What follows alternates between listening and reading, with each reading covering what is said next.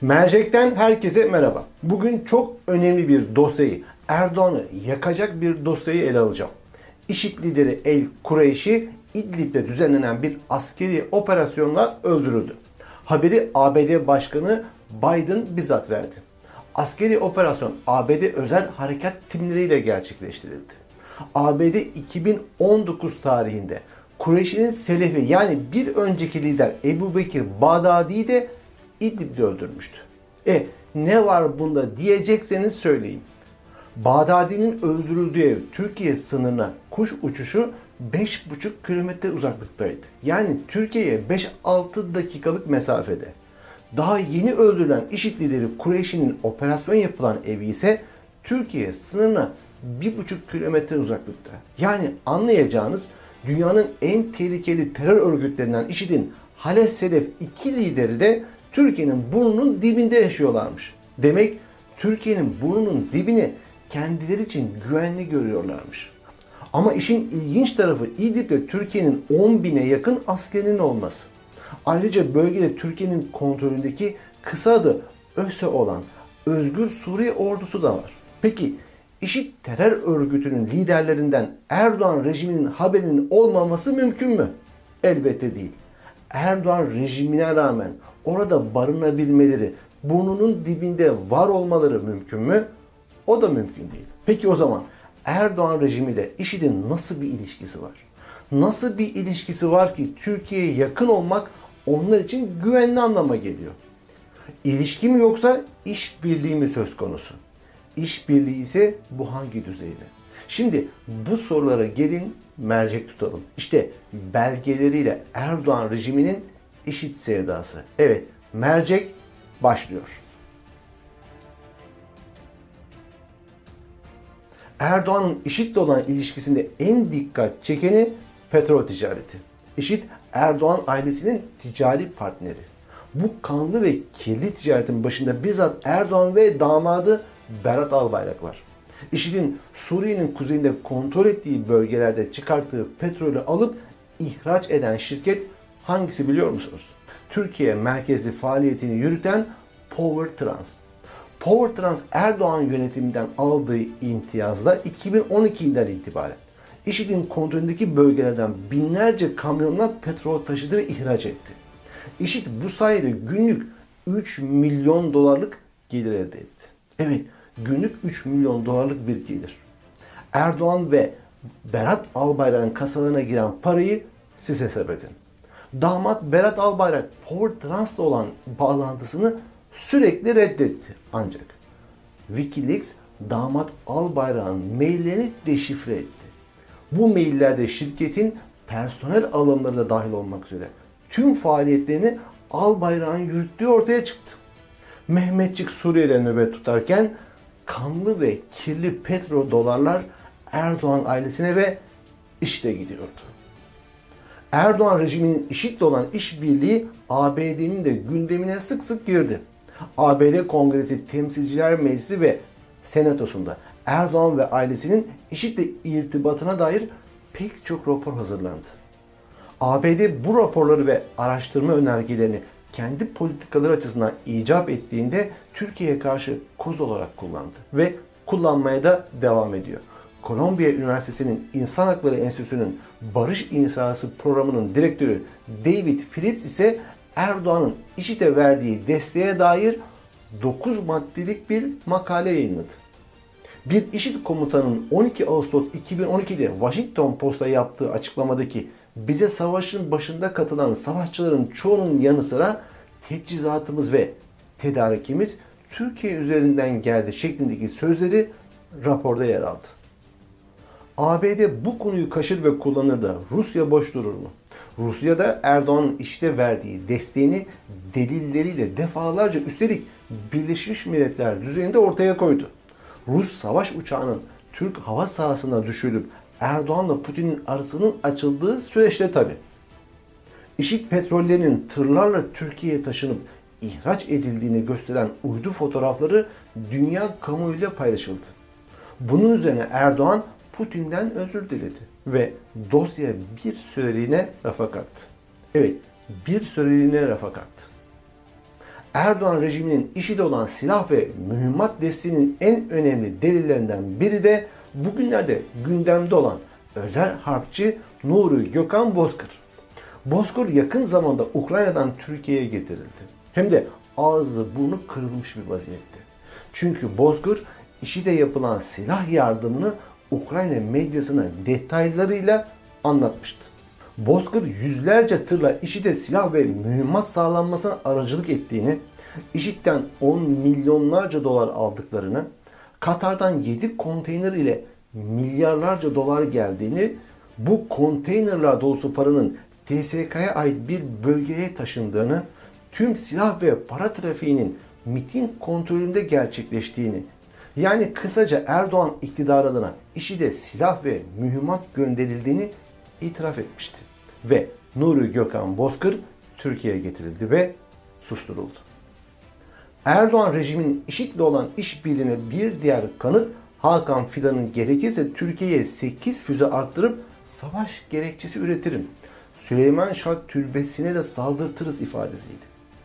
2014 yılında Dışişleri Bakanlığı'nda yapılan ve ses kayıtları ortaya çıkan Suriye konulu toplantı IŞİD'le olan ilişkinin bir diğer önemli delili olmuştu. MİT Müsteşarı Hakan Fidan'ın gerekirse Türkiye'ye 8 füze arttırıp savaş gerekçesi üretirim. Süleyman Şah türbesine de saldırtırız şeklindeki sözleri herkesi şok etmişti. IŞİD'in kontrollü saldırı üzerinden Türkiye'nin Suriye'ye girmesi planlanmıştı. Ancak bu plan daha sonra rafa kaldırıldı. Süleyman Şah Türbesi gece yarısı PYD'nin gözetiminde Türkiye sınırına bir noktaya taşındı. Türbenin bulunduğu arazide IŞİD'e bırakıldı. Erdoğan rejimi IŞİD eylemlerine karşı hep hoşgörülü oldu. Askerimizin yakarak öldürülmesine bile 2016 yılında 22 Aralık günü IŞİD'in Er Sefter Taş ve Fethi Şahin'i yaktığı görüntüler yayınlandı. Bu görüntüler doğal olarak büyük bir infiale neden oldu. Ancak Erdoğan ve hükümet bu konuyla ilgili hiçbir açıklama yapmadı. Adeta dut yemiş bülbüle döndü. Üstelik Erdoğan konu gündeme gelmesin, konuşulmasın diye interneti bile yavaşlattırdı. Sefter Taş'ın o güne kadar 15 aydır ve Fethi Şahin'in de 4 aydır IŞİD'in elinde olduğu biliniyordu. IŞİD'in elinden kurtarılmadıkları gibi canlı canlı yakılmalarına da ses çıkarılmadı. Ürdün Kralı Abdullah, Ürdünlü pilotun IŞİD tarafından yakılması sonrası Ürdün Hava Kuvvetleri'nin IŞİD'e yönelik operasyonuna tam destek verip IŞİD'e hesap sorarken Erdoğan iktidarı olayın üstünün örtülmesi için elinden geleni yaptı. Erdoğan rejiminin IŞİD'i koruma ve kollama misyonu hep devam etti.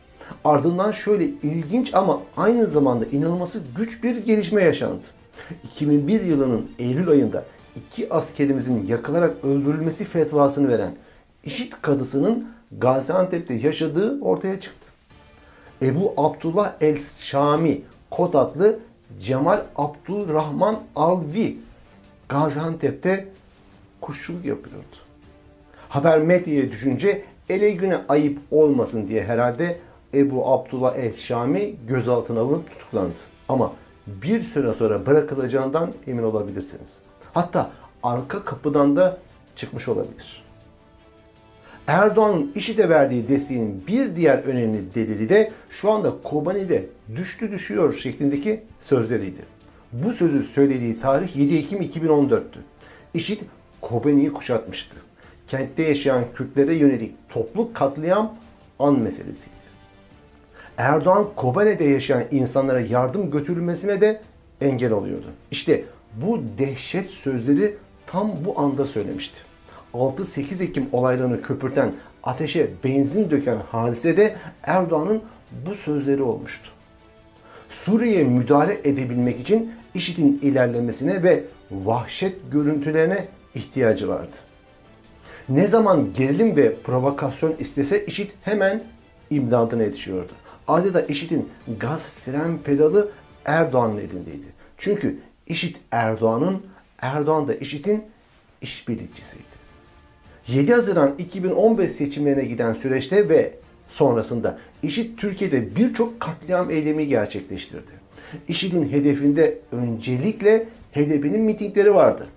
HDP'nin 5 Haziran 2015'te Diyarbakır'da düzenlediği mitinge yapılan saldırıda 5 kişi hayatını kaybetti.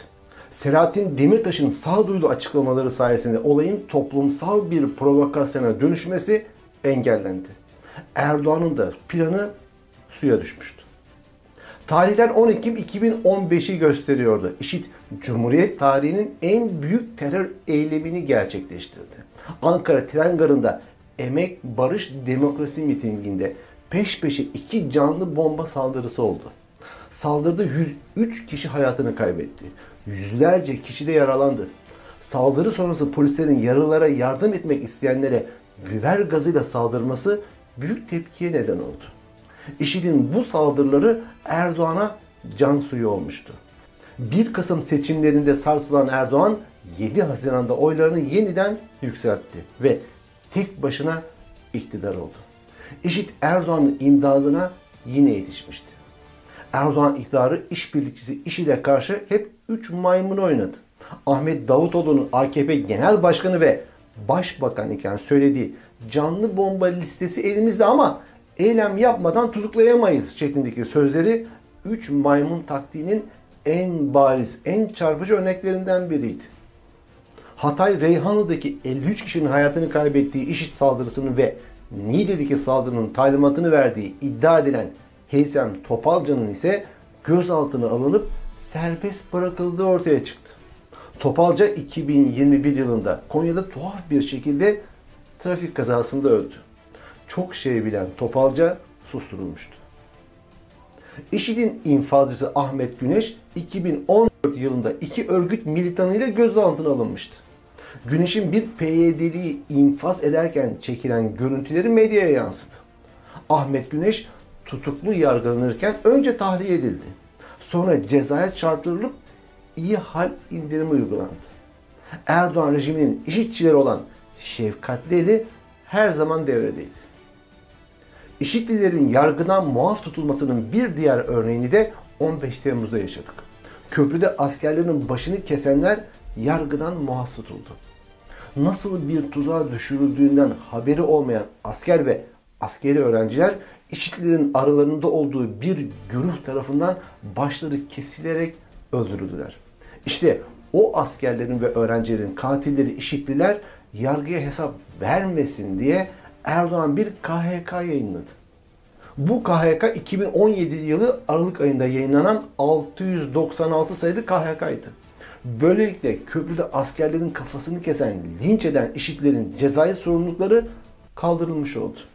Cinayetler şimdilik katillerin yanına kar kaldı.